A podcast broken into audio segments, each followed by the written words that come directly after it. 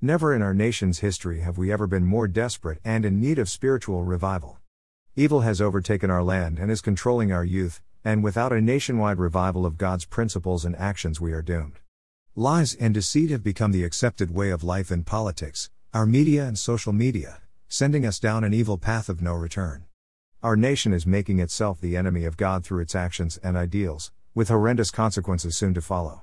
States are acting contrary to constitutional design without repercussions, leftist groups, politicians, and wealthy sympathizers are manipulating elections and stealing our democracy, churches are making Christ's teachings out to be whatever they want and removing God's true standard. Our country is a mess.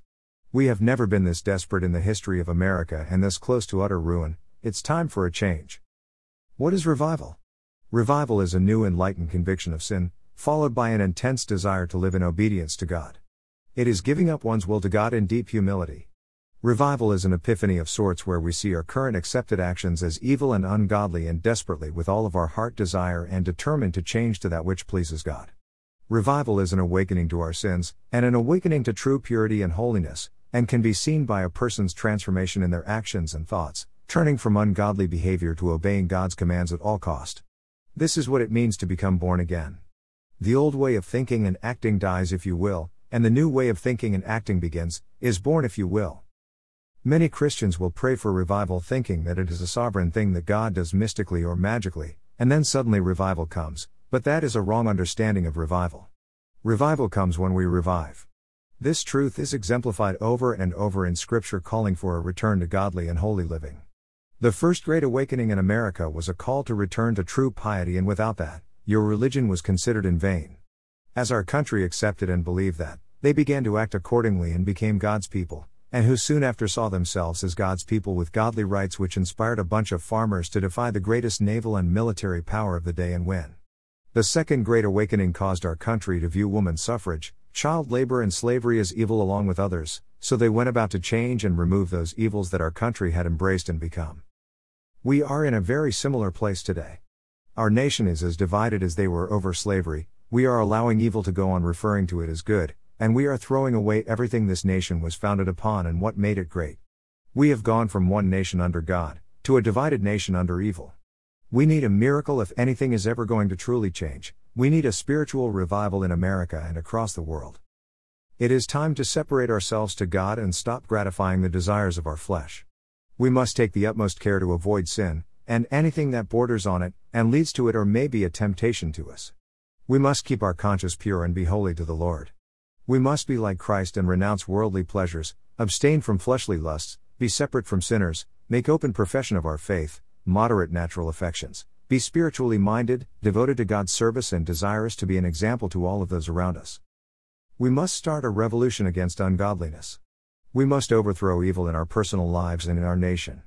This has to be a unified movement, a great awakening based in true righteousness, true holiness, integrity, purity, and most of all, on the truth of God's Word. It's time to recover all that was stolen from us as a nation, and to elect great leaders to lead us like the great Donald Trump has done. It's time to change what our country has come to stand for, and return to the dream of our founding fathers. It's time to return to God. The dawning of a new day. It's time for a spiritual revival, it's time for the third great awakening in America. Room 13, 11 to 13, and that, knowing the time, that now it is high time to awake out of sleep, the day is at hand, cast off the works of darkness, let us walk honestly. Our nation has hit the very height of iniquity, evil which none of us could have ever imagined, constantly lying and blatantly rigging a presidential election. It's time for our country to wake up to what it has become, it's high time to awake. It's time to awake out of the sleep of sin, our sinful condition, carnal security, spiritual negligence, and deadness. Our nation is being overrun by evil. Wake up. Stop being complacent and spiritually asleep. Cast off darkness, with its evil scheming and actions. Wake up to God. Put on the armor of light and stand in opposition to the evildoers. It's time to walk honestly and be awakened to God. F5 colon 14 Awake thou that sleepeth, and arise from the dead, and Christ shall give thee light. It's time for sinners to awaken to God, to see their great stupidity and wretched security, how insensible they are of their danger. Time for sinners to break off their sin by repentance and enter on a course of holy obedience, arise from spiritual deadness.